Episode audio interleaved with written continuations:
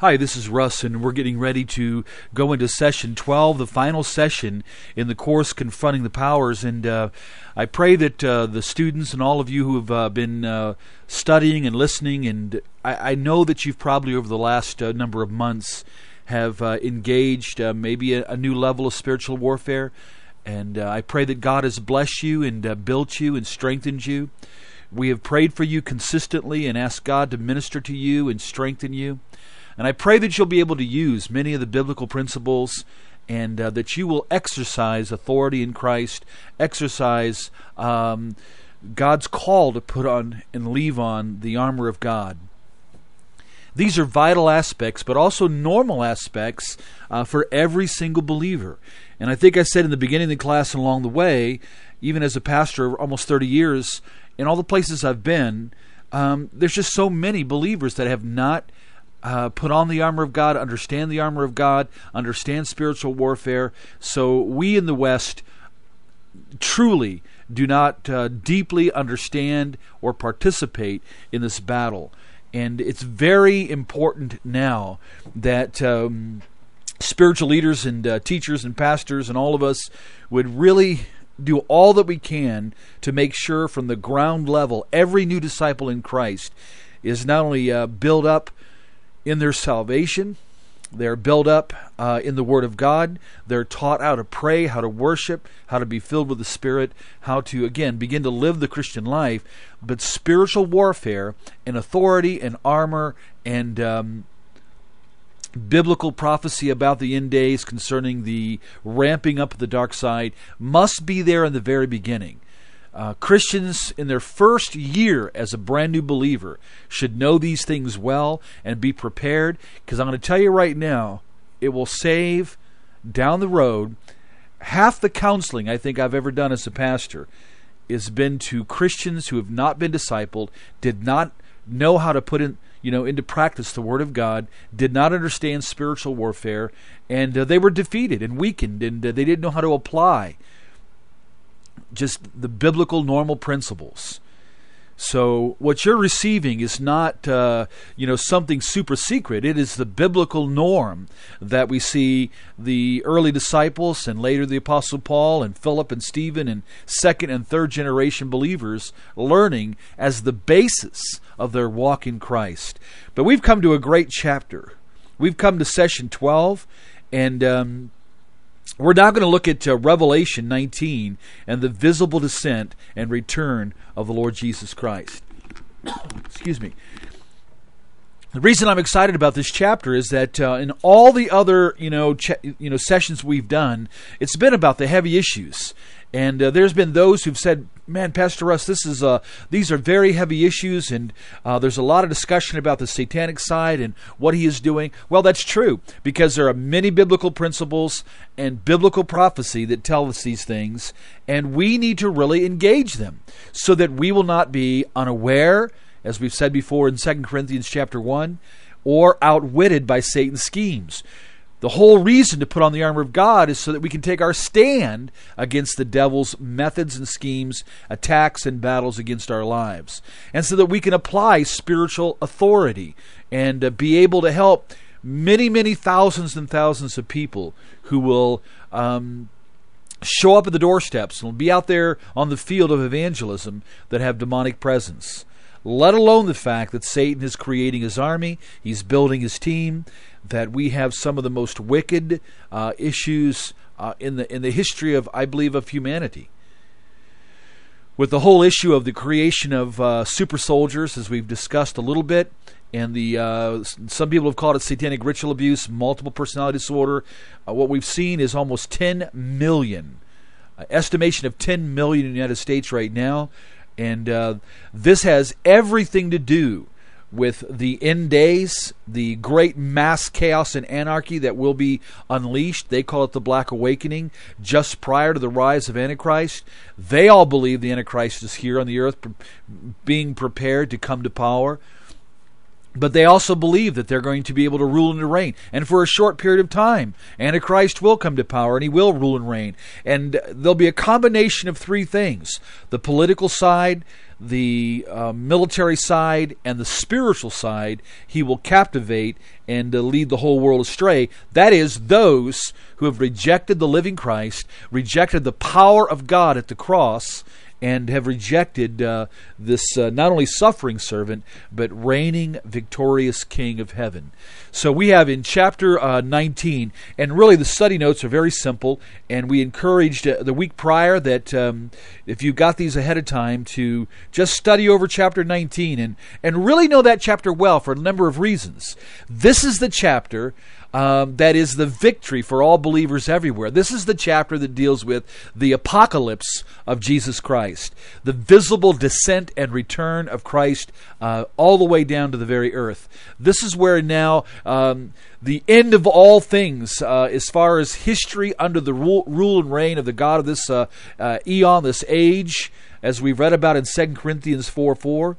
This is the end of uh, of evil as we know it, radical evil. But we also see that it has has has come to the apex of its uh, of its you know presence and power in the world but there is uh, an enormous, uh, instead of as the world's going to see itself, even now there's that sense of, in the world, ominous sense uh, that things are collapsing, uh, creation is collapsing, the weather is collapsing, there are tsunamis and earthquakes and, and uh, hurricanes, and everything seems to be uh, you know, demonstrating the decay that Romans chapter 8 speaks about, the decay of all creation, because it's been subject in the fall because of sin and Satan's presence. And there is a kind of eating away, a decaying of everything around us. And we're going to see more and more of that. The, to the degree of the manifestation of satanic presence, you will also see a corresponding degree of uh, chaotic uh, earth changes, uh, let alone the ramping up of uh, incredible evil in the world. Now, that includes uh, a tremendous consensus a spiritual um, fog and depth that is in the in, in, in the air per se uh, that will be uh, there'll be a critical mass uh, you know attitude against Christ against real believers who believe in the person of Jesus and believe in the integrity and authority and power of the word of God.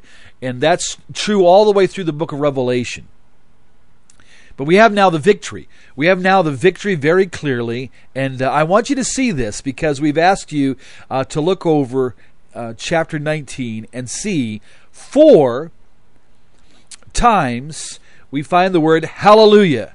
Now, this is a word used around the world by every culture. It is a, a universal term, hallelujah, uh, in giving great praise to God and uh, giving adulation to God and ascribing greatness to God. And it's a tremendous term uh, to say hallelujah uh, is to be praising God and to thanking God. And it's a tremendous thing. And there's four times in this chapter, in the very beginning, in verse 1, there's a tremendous hallelujah because the salvation and glory and the power uh, of God now is going to to be displayed. That Babylon is going to be judged, evil is going to be judged, but uh, salvation. It all centers around salvation. Revelation 19 is possible because we've seen John 3:16, because we've seen Jesus come, because Jesus went to the cross and fulfilled the Father's will and willingly gave up his life on the cross, my friend. And by doing that, he not only procured the, the salvation, uh, the possible salvation of every human being, uh, whosoever is willing can come, but uh, also he secured eternal life, immortality, and the right to return as the victorious Savior. And so we we just describe also the word Hallelujah. Now I've seen in many deliverance cases and others the demons hate that phrase. They don't like praise to God. God inhabits the praises of His people, and so I pray that uh, part of your building up in life and your enjoyment uh, in your relationship of embracing God has a lot to do with singing songs songs, hymns, and spiritual songs to God, to just bless Him and praise Him. As you sing psalms and hymns and spiritual songs to God in the presence of the Holy Spirit, listen, you encourage yourself. You manifest the attributes of God in those words, and you give great glory and direct relationship and direct fellowship uh, is occurring uh, in your relationship with the Lord. The second hallelujah deals with the destruction of Babylon, uh, the ultimate global coven. Uh, where that has become the home of every demon manifestation. It is the height of demonic manifestation and presence. Uh, and that's yet future, but maybe not too far off. And we're headed that direction. And you and I, as believers, need to realize that we know at this point, if you've gone through this class at all and you've looked at these biblical scriptures and you've seen uh, the preemptive prophecies that are in Scripture, you're going to be able to look around in culture. If you're involved in evangelism, if you're involved in counseling, if you're involved in any kind of deliverance work, you're going to find that God's going to keep sending more and more and more people to you. That uh, because there's only one way out of demonization, and that is the authority of Christ and the compassionate ministry that Jesus has in uh, breaking demonic stronghold and uh, possession in people's lives. We also have a great hallelujah concerning just worship uh, and pouring out praise to God in heaven and on earth. Those in heaven are doing it, and we're called on on the earth to do the same. Uh, I love what Paul does in Ephesians chapter 3 verse 14 on down. He says, "I kneel before the Father, from whom the whole family in heaven and on earth derive its name." There is activity going on with our brothers and sisters in heaven and praise and worship to God as the uh, elders show very clearly, but there's also a call of praise and worship from us here who are still here and uh, to give God great glory and great praise uh, thus not only manifesting his attributes and acknowledging his character in person, uh, but uh, literally um, in that exchange is a habitation of God in our midst, and uh, God blesses us.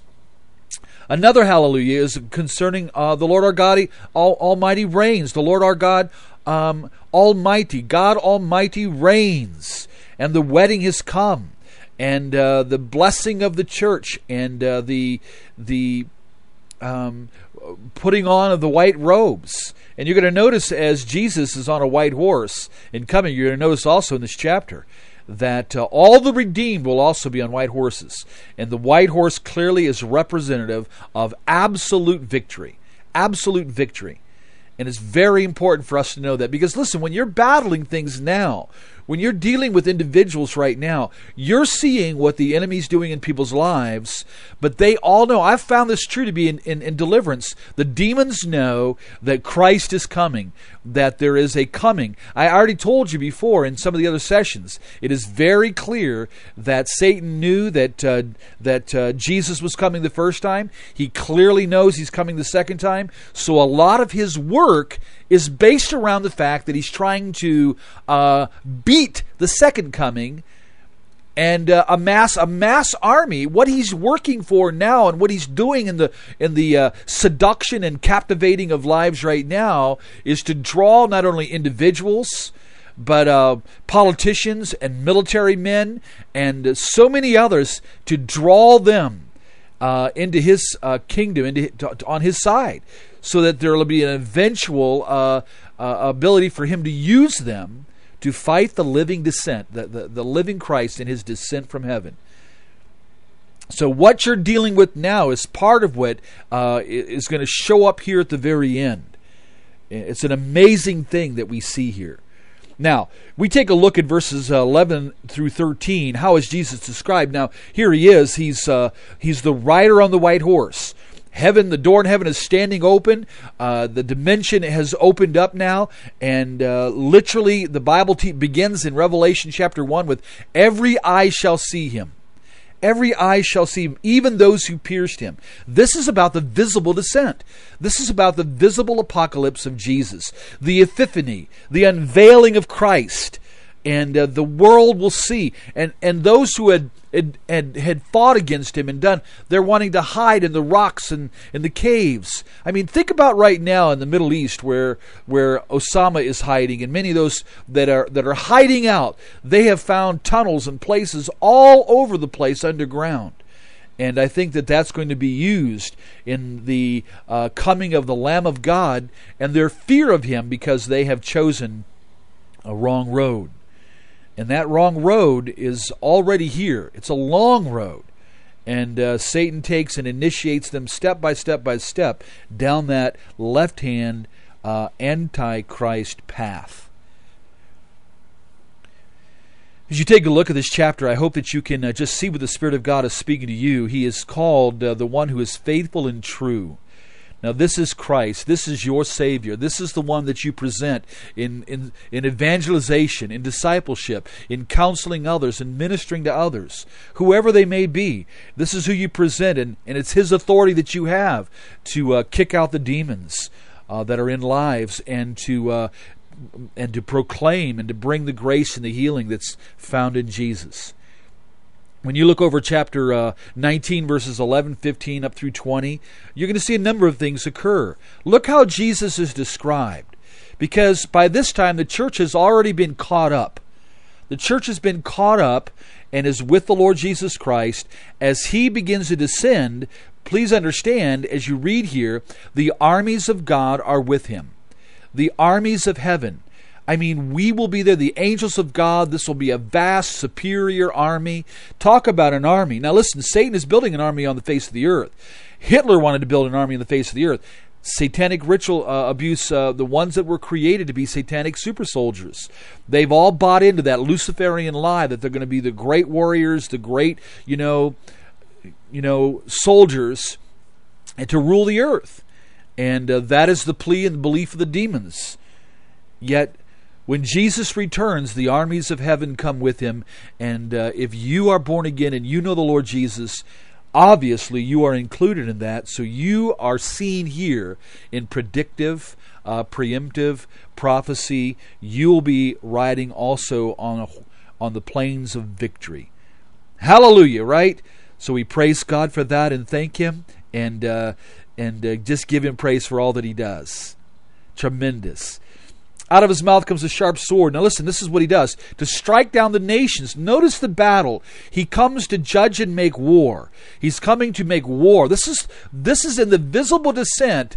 You know, he's already caught up his church. We have already been uh, given the gift of immortality. We're already taken care of. But now he's coming, and the first thing that Jesus does in the descent, the first thing he does is to uh, bring a war against the beast the Antichrist, that is, the the dragon and so forth, and uh, to bring and against the false prophet, against that entire vast, vast, multi-million uh, member army and uh, multinational army that Satan has pulled together um, to battle the descent of Christ, and he brings them together there in the Middle East, uh, and it'll all happen there in the context of Jerusalem. So all the ancient prophecies of the first coming were fulfilled all of the ancient prophecies concerning the second coming, they will also be fulfilled, and uh, we will we will possibly participate in that.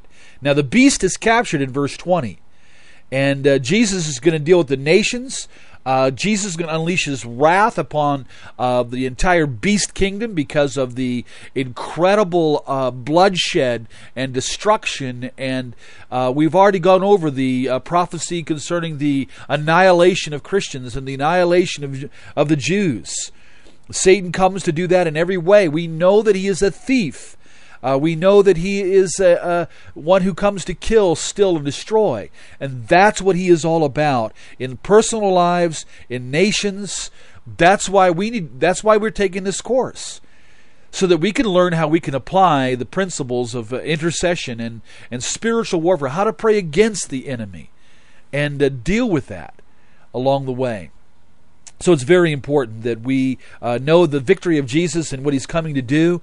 But uh, we have been gathered up before the Lord. We have been uh, secured. He is descending now, uh, as uh, prophesied all the way back in Isaiah, uh, all the way through the New Testament. And look who comes with him. Verse 14, we see it again. The armies of heaven were following. If you've taken up your cross to follow Christ now, and you love the Lord Jesus, uh, when we are caught up, when the dead in Christ are raised, and we who are alive are caught up to meet the Lord in the air, uh, there'll be a a a transformation The Greek word used in uh, Philippians chapter 3 is metamorphosis. That our lowly bodies will be made like, unlike, you know, un, totally like his, his uh, glorious body. These lowly bodies will be, uh, a metamorphosis will occur. And uh, an atomic flash. On an, on an atomic level we read about in 1 corinthians 15 that idea of flash. It's the idea of a, in the area of physics or you know of a, of, a, of an atomic flash. Uh, this this involves uh, science beyond any brain mind uh, anything we can think about right now. It is beyond all of that that the mortal shall put on immortality and um, this is a vital promise this is what salvation is all about. We were not saved to live in a struggle. You got saved, you're being sanctified and growing in the Lord now, but the goal of your salvation is the end game right here. As Jesus returns and catches up his people, and and uh, the the uh, gift of immortality is given, and uh, and uh, we are going to rule and reign with Christ forever. And this is the new now glorified race. This is the glorified race that has never yet existed. We had the pre we had the Adamic race. We had the fallen race under the law. We had the fallen race that have come in redemption. So, those who are redeemed, born of the Spirit of God, we have this initiation of salvation, but it's not the end. Thank God that what we're living out right now is not going to be an eternal issue with all the pains in our bodies and emotional pain and things we go through. That's not how it's going to be. When Jesus returns, and not only for the millennial kingdom, but in the end, uh, the the omnion uh, zoe, the the this is eternal life, and then the omnion the basileia uh, the eternal kingdom of God, uh, where every tear is wiped away, everything, every emo- God is the great counselor, the great healer. He's that as we see him in the future, and we know he's that right now for our lives. We can go all the way back to the Psalms and other scripture to find that he's uh, the healer of the brokenhearted. He's able to penetrate and heal fragmented souls and lives and broken lives. He can take a man that had just the shreds of humanity left in Mark chapter 5 and redeem him and deliver him and heal him and put him in his right mind. This is the Christ as he comes you and I gotta, you know, be part part of our inspiration, part of our keeping our lives pure, part of our motivation and service is uh, the return of Christ and all that He's going to do. You'll be a part of the armies of God. But what you're going to see now is the ultimate battle in, in chapter uh, 19, verse 19 and 20. 19 and 20 tells us. I, I think you should look at that and see that it's this is preemptive prophecy. This is prophecy. This is a glimpse that God has given, a picture of the future in which nations of the world have been seduced.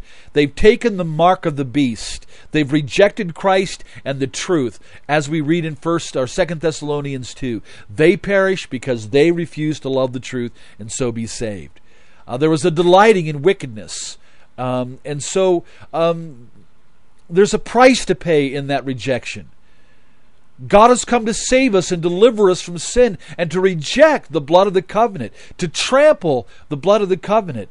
Uh, is to fall uh, under the wrath of God, to choose uh, wickedness uh, is then also in reality a choice for hell and the lake of fire. And this is uh, this is reality. This is uh, uh, we're going to be on one side or the other side. All of humanity will be eternal, because there's a second resurrection at the end the great white throne judgment, when all those who've rejected God and all those who've rejected Christ and turned their backs and accepted the, the work of the enemy, uh, this is where final judgment comes. And this is what we see in, in chapter 19, verse 20, 19 and 20.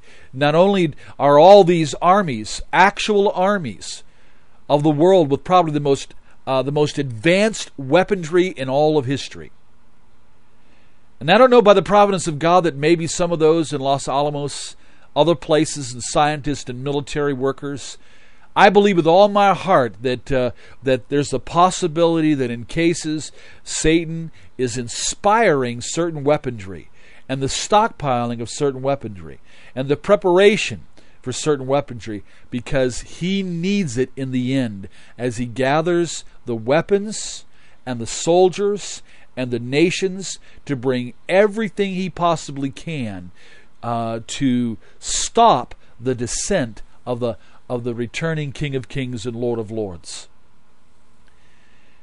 What we're doing in the middle of all of that is uh, is seeing Satan prepare that and advance that way. It's it's very important to know the will of God and what He's going to do, but it's also important because it's biblically revealed and God has shown us and given us given us the snapshots.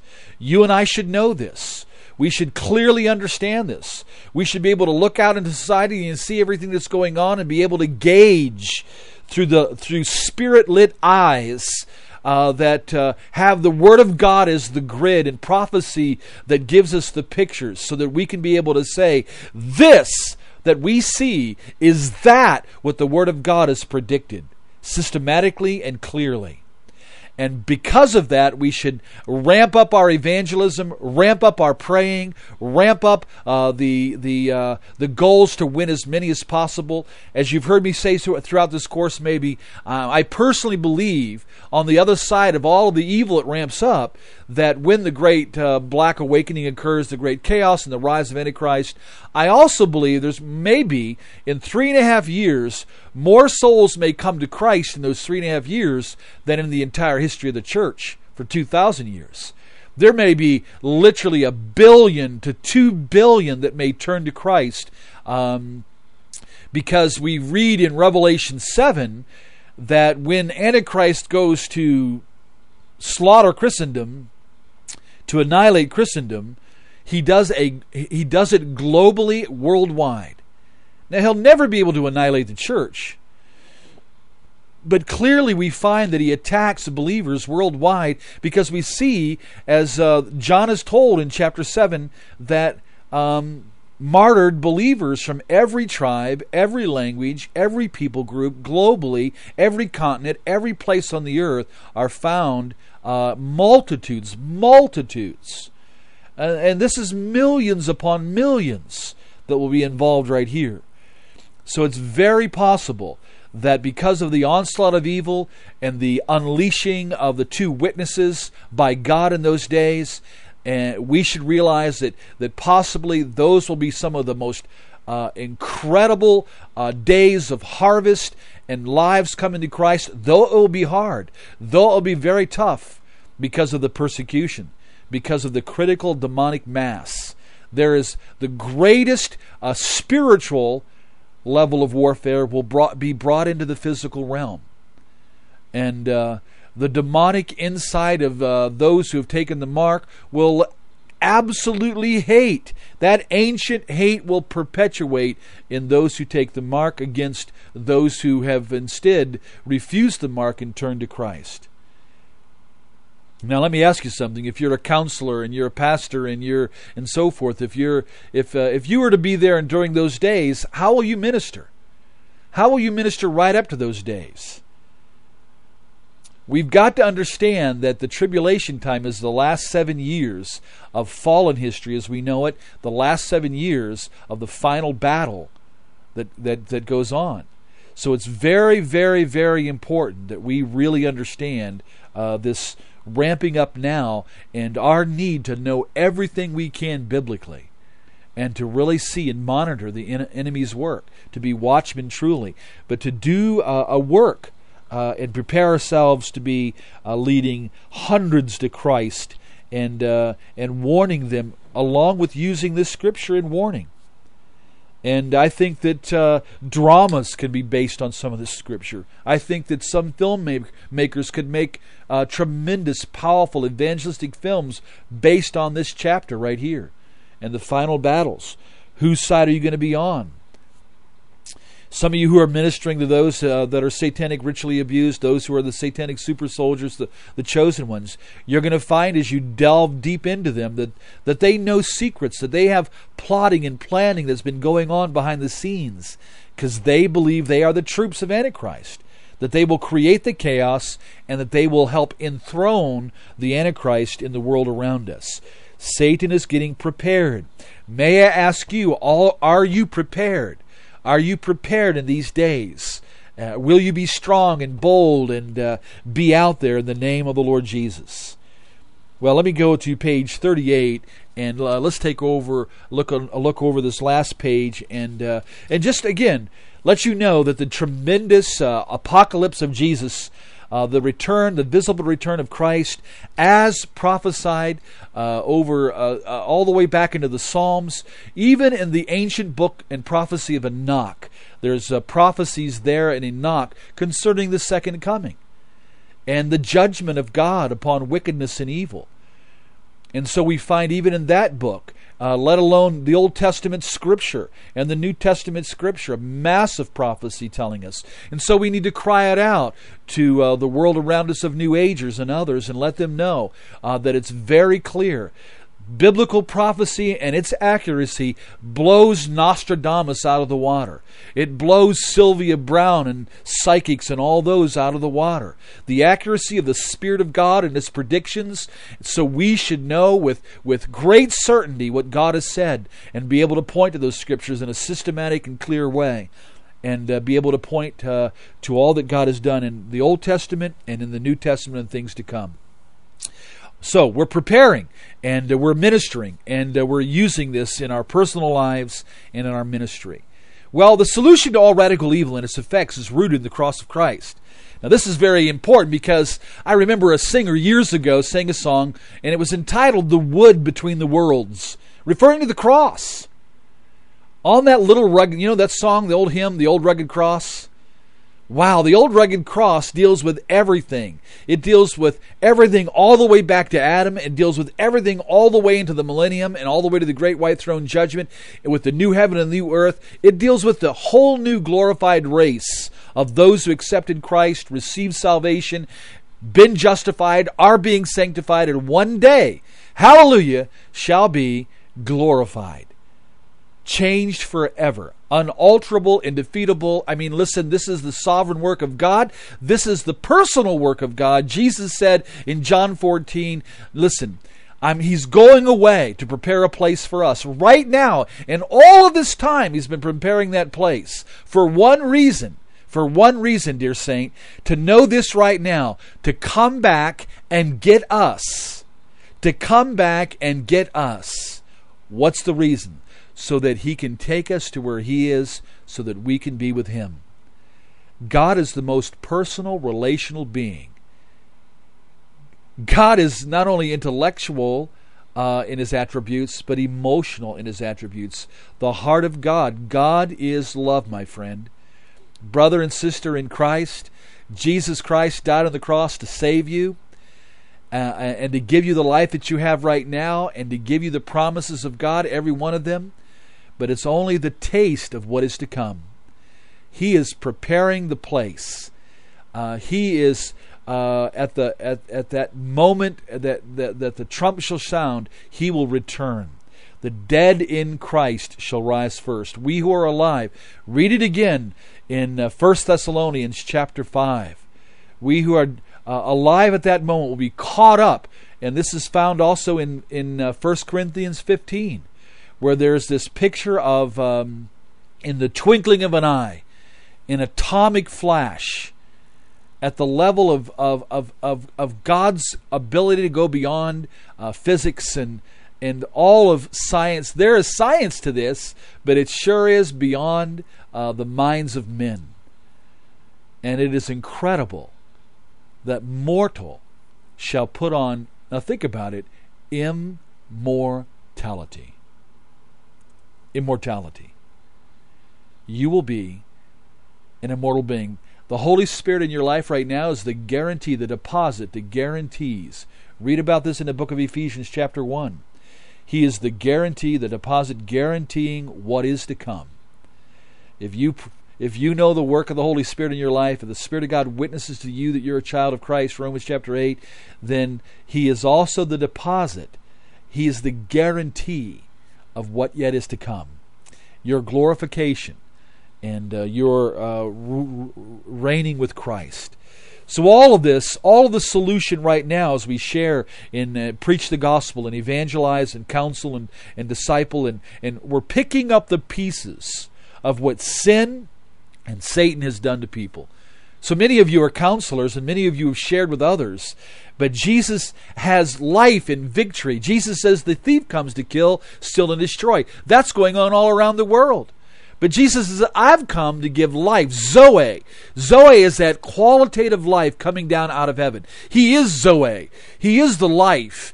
He can touch your life and heal you in an instant. He can heal a physical body in a second. He can raise Lazarus from the dead. He can quicken you at the moment of salvation. It is also like the twinkling of an eye. Salvation, being born of the Spirit of God, is, is, is an immediate impact that our dead spirit is made alive to God, that the sin nature is broken and rendered powerless, that a new nature of, of righteousness and power to be able to live for God is implanted in us, and uh, we are declared righteous in the sight of God because of the righteous life and the blood of Christ. You are therefore the righteousness of God in, in Christ.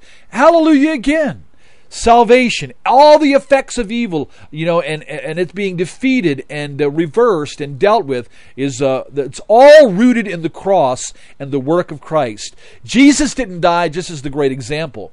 He didn't die just to show us love. He didn't die just to show us sacrifice. He died as a substitute to wield a power, to wield a spiritual depth uh, for exactly that what we've needed. And it's a sad shame that the New Agers are out there searching and searching and ser- I've never found a New Ager yet that says, I've found what I'm looking for. They're constantly searching eclectically through all kinds of spiritual, you know, practices and books and readings and meditations and channeling and places and all kinds of spiritual things. But they're not finding what they're really looking for. That is found, and our, our rest is found when we come to Christ because of what is done at the cross is a transformation that is incomparable to anything spiritually offered anywhere. Uh, there is nothing outside of the cross that can take us to the face of God. Nothing outside of the cross that can take us uh, to a personal uh, and eternal relationship with God. There is nothing outside of the cross that can wash away sin and relieve uh, 100% uh, guilt and uh, cause the effect of uh, cleansing and forgiveness and empowerment. Nothing outside the cross. What can wash away my sins? Nothing but the blood of Jesus. You know the song, Oh, precious is the flow that makes me white as snow. Nothing but the blood of Jesus shed at the cross, wielding a power that demons and hell shook at the cross. Colossians chapter 2 verse 15. He he exposed the entire demonic realm. He made a public spectacle of them, triumphing over them, triumphing over them by the cross. Well, let me touch on the 12 things real quick here. Just uh, 12 things to encourage us uh, in your walk, in your relationship, in your evangelism, in your discipleship, in your living, in uh, your counseling with others, the person and work of Jesus Christ, the ability of God to be able to touch mind and emotion and soul, to be able to reach back into the uh, past of our lives and heal emotional wounds. And it's all found in Christ, it's all found in Jesus. It's found number one in the person of the Savior. He is the perfect Savior. He is the second Adam. He is the one who has gone to the cross as a substitute for us. Uh, this is, as John said, John the Baptist, the Lamb of God who takes away the sin of the world. Jesus Christ is incomparable. Uh, don't let anybody sell you short. And New Agers and others should be told that all they have is a uh, reduced Christ uh, who's no Christ at all. He's a pocket sized uh, uh, rabbit's foot Jesus that they have conjured. And uh, they've had to strip uh, Jesus of his deity, of his preexistence, of his of his being eternal, of, of all of who he really is, for a for a fake Jesus, like the Gnostics did, like the early New Testament Gnostics did, but remember that that is no real Jesus, and uh, their Jesus can do nothing for them. Their fake Jesus can do nothing at all for them.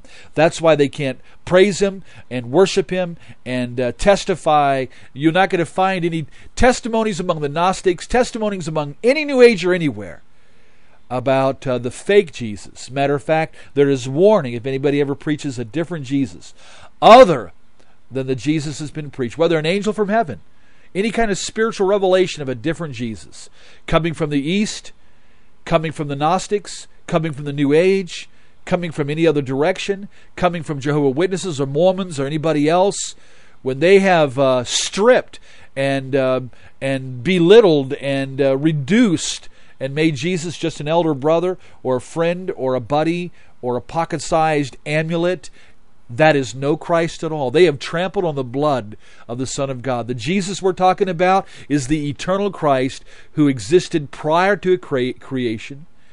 Uh, he was seen as the pre existent Christ in Isaiah chapter 6, the theophanies of the Old Testament, predicted uh, a thousand years in advance, 700 years in advance, 300 years in advance that he's coming, 300 prophecies. This is God in human flesh, Emmanuel. That's what Thomas finally said, My Lord and my God.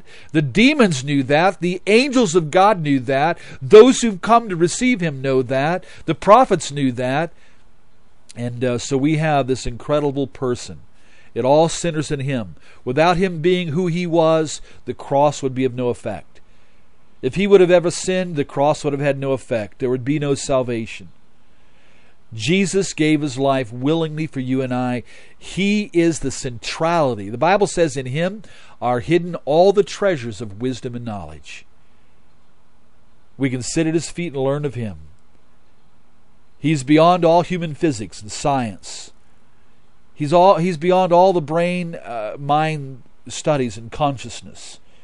If anybody understands the the uh, construct of man, it is the Creator Himself, and you read about it in Colossians that Christ Himself is the Creator of all things, visible and invisible, thrones and powers and dominions, everything, and it's all sustained by His very presence. Every molecule in the universe, every ounce of life in any order, all that we see, the sustaining presence behind it all is the Logos, the Logos, Christ. He's your Savior and He's coming again. Now, listen, number two, the work of salvation at the cross. Listen, the forgiveness is found there. The, uh, the offer of eternal life is found there. The defeat of Satan is found there. The adoption of, uh, of God, uh, of our lives, giving us the gift of the Holy Spirit, is rooted there. The work of salvation is rooted in the cross. And you know Christ now because of that. And uh, you should, uh, again, uh, take a read over John's gospel as you think in terms of the work of salvation and who it is. He's the Savior of the world. That's what the lady expressed in John's Gospel, chapter 4. He's the Savior of the world. He didn't come to condemn the world, but to save the world. Every single human being should understand that God loves them, that God didn't come to condemn them, God came to rescue them, God came to save them. What again is wrong with saying God loves you? God wants to enter your life, God wants to give you the gift of immortality, God wants to forgive all sin, God wants to give you power for living. God wants to free you from Satan's effects and uh, and save you from the end game.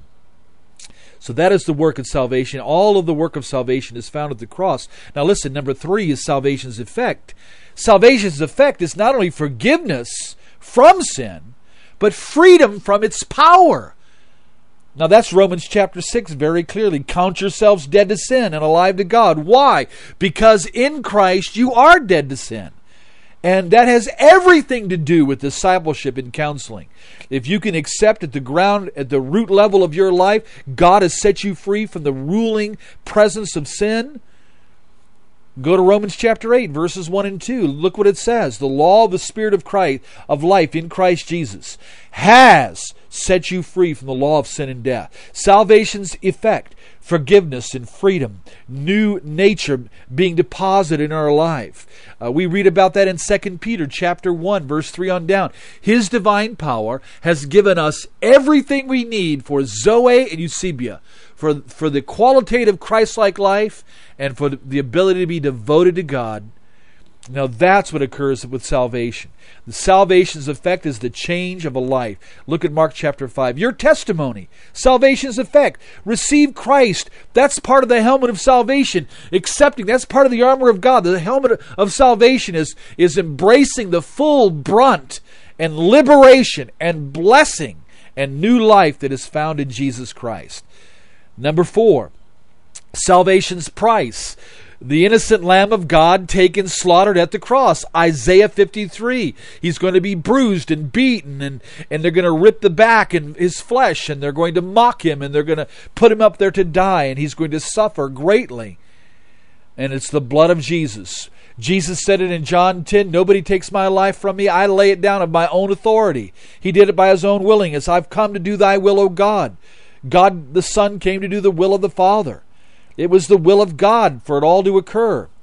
And uh, we find this again in Isaiah 53. Number five, salvation's extent. 1 John chapter 2, verse 2, a simple verse that tells us that he is the hilasmos, the atoning sacrifice for our sins, and not only for our sins, but for the sins of the whole world. And that means uh, that means every Arab, every Russian, every German, that means every uh, uh, Asian. That means every Mexican, every Caucasian. Jesus Christ and what he did at the cross was to affect everything backwards into the Old Testament and uh, their their belief in the future Messiah and their trust in Christ as Abraham, Father Abraham did. But it also refers to the sum total of listen, what he did on that rugged cross was to be the the gift of life offered for billions, billions of human beings. Every baby born, every human being, all those around you, that the extent of that salvation, God so loved the world. God summons all men everywhere to repent. The extent, the whole world and uh, Jesus has said, we're told in the Gospel of Mark, that uh, Jesus will not return visibly to the earth until the good news, good news, is shared with every single human being, every continent, every people group, every place on the face of the earth, uh, every kind of person.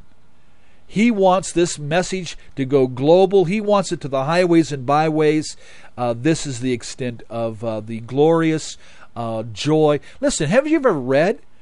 Have you ever read that when one individual sinner, whether a, a Chinese man, uh, an American, a German man, a Mexican, doesn't make any difference, an African, when any human being repents and believes on Jesus, the Word of God says in a couple of places that all the angels of heaven, there's great rejoicing in heaven. Salvation in heaven is an extreme joy. Salvation is an extreme celebration. It is such an event in heaven. It is an incredible thing on that side. It is an incredible thing to see a man, a woman redeemed and given the gift of eternal life based on Jesus. Hallelujah again. Number six, salvation's victory. This is the victory that has overcome the world, even our faith. In 1 John 3, we're talked about we're told there that there's uh, victory. Nike is the Greek word, a decisive and final victory. Victory over the flesh, victory over the world, victory over Satan, victory over death. We see it in 1 uh, Corinthians 15 that even death, there's victory because of Christ. De- Jesus' death and resurrection blasted apart the finality of death. And so, all across the board, victory, victory, victory. Jesus' return in Revelation 19. Hallelujah, it's victory. Our God Almighty reigns based on the cross. Victory is uh, won and uh, and uh, and manifested there because of what Jesus did on the cross for us. And may He be praised uh, forever and ever and ever and ever. Point number seven salvation's defeat. Now, when Jesus died on the cross, please understand, he defeated sin. He defeated the world, the cosmos, the fallen world system. He defeated Satan himself, clearly. He defeated death. He defeated death. And so we see that at salvation itself. Matter of fact, if you read in 1 John chapter 3, verse 8, you know what it says? The reason the Son of God appeared was to destroy Satan's work, destroy the devil's work. He came as the Lamb of God to take away the sin of the world. He came to deal with what slaughters our lives. Our sins ruin us. Our sins, uh, psychologically, ecologically, economically, in every single possible way, fragment, destroy, and, and tear apart our lives in every single way. But the new life, the spiritual depth, the genuine gift of God is found in Christ. And it includes the defeat of that which destroys us sin, the flesh nature, Satan, the fallen world around us, and even death itself. Point number eight salvation's desire. Now, I want you to know something. Jesus one time went outside of Jerusalem and he wept over all of Jerusalem. Why did he weep over all Jerusalem? Let me ask you that right now. Why did he weep over all Jerusalem? He wept over all Jerusalem for one great reason. How often, he said, I would have taken you up under my wings, but you willed not. You would not. He desired their salvation. Here is now God in human flesh, weeping over Jerusalem, weeping over those who he tried to prepare and plan. He, he gave them the word of God. They were to be set up for it all. But their rejection of the Messiah, the rejection of salvation, the rejection of God and human flesh, based on their, their not submitting to God's plan, but developing their own, Romans chapter 11. They didn't submit to God's righteousness. They came up with their own salvation. They came up with their own uh, righteousness. They, they formed, every time man forms his own religion and holds on to it, uh, it includes also the rejection of God's way out. If you want your way out, let me ask you, where's it taking you? What are you assured of? I don't know any um, New Ager of millions of them, the, you know, in, in, in, in the nation where I live, uh, that that really have the kind of hope that God gives. There is a spiritual operating hope in the life of the believer. You find that in Romans chapter five. The hope of the glory of God.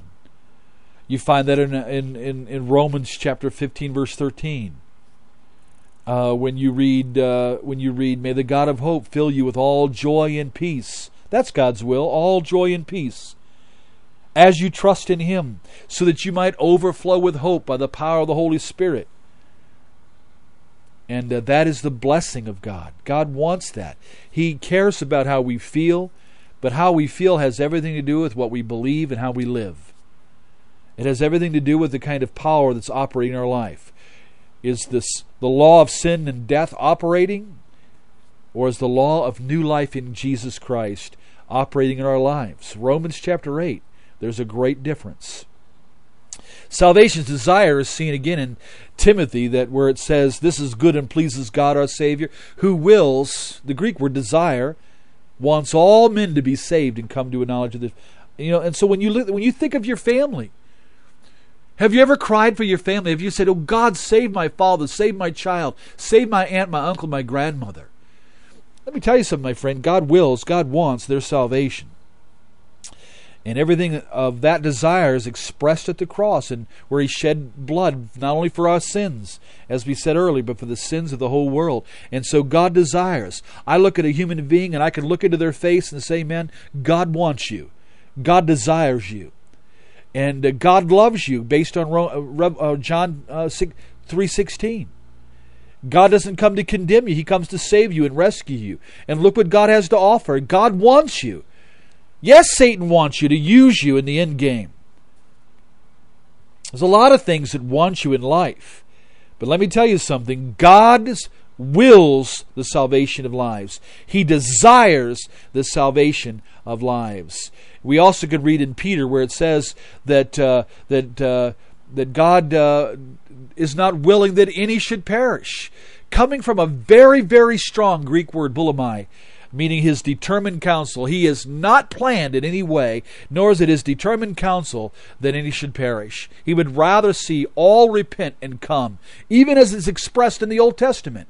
This shows again the attribute of God is the same in the Old Testament in Ezekiel when God speaks through the prophet and says that uh, he takes no pleasure in the death of the wicked, but rather that they turn and be saved and delivered.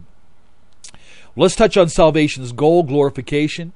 Now, this is the end goal. We've been justified as if we've never sinned, the gift of righteousness, justified in the sight of God, declared righteous, not because we are in our personal lives, but because of the of blood of Jesus, the righteousness of Jesus. We're being sanctified by the presence and power of the Holy Spirit, and there's victory in that. He's intended victory all along for that. And we need to surrender and cooperate and obey the Lord. It is God who is now at work in you, according to Philippians, the book of Philippians. He's at work in you as a believer to will, that is, to cause you to will and want, to will and to act according to his good pleasure. God's operating in your life because he's come to give you life and life to the full, life in abundance. It's a blessing to be obeying, obeying the Word of God. That's what it says in James chapter 1. Man, just to obey the Word of God, put it into practice, and you'll be blessed in what you do. Blessed in what you do. And uh, that's a tremendous thing. But the goal of it all, no matter how good your salvation is, no matter how joyful you have it right now in your life, it is nothing in comparison to the glorification that shall occur to the day that you are able to see. Look at look again at Second Thessalonians chapter 1 where it talks about how when he comes to be marveled at among all those who have believed that literally that we will see him face to face we will be overwhelmed by seeing christ by seeing god. And we read about this later in revelation the end of revelation seeing god face to face. But it involves the glorification uh, that we will never die that uh, we will have the immortal life the eternal life of god in us and that we will be eternal that we will be immortal. And there will be no harm uh, there will be no change. Nothing else will occur. That we will literally live forever and ever and ever and ever and ever. You know what, as a pastor, I've been at the bedside in the hospitals and other places of many who were dying. And I've watched many saints who love Jesus, who have the witness of the Spirit of God in their life, pretty excited about the moment they close their eyes. I saw my wife's grandfather as we try to talk to him just uh, you know just days before he died is he's, he's in the hospital and he's waiting. And he's fellowshipping with god and there's something spiritually going on and he tells us all to be quiet and he's listening to what god is saying to him and he knows that at any moment any moment he's going to leave that physical body absent from the body present with the lord. Like stephen uh, when he's being martyred into your hands i commit my spirit and uh, immediately in the presence of God.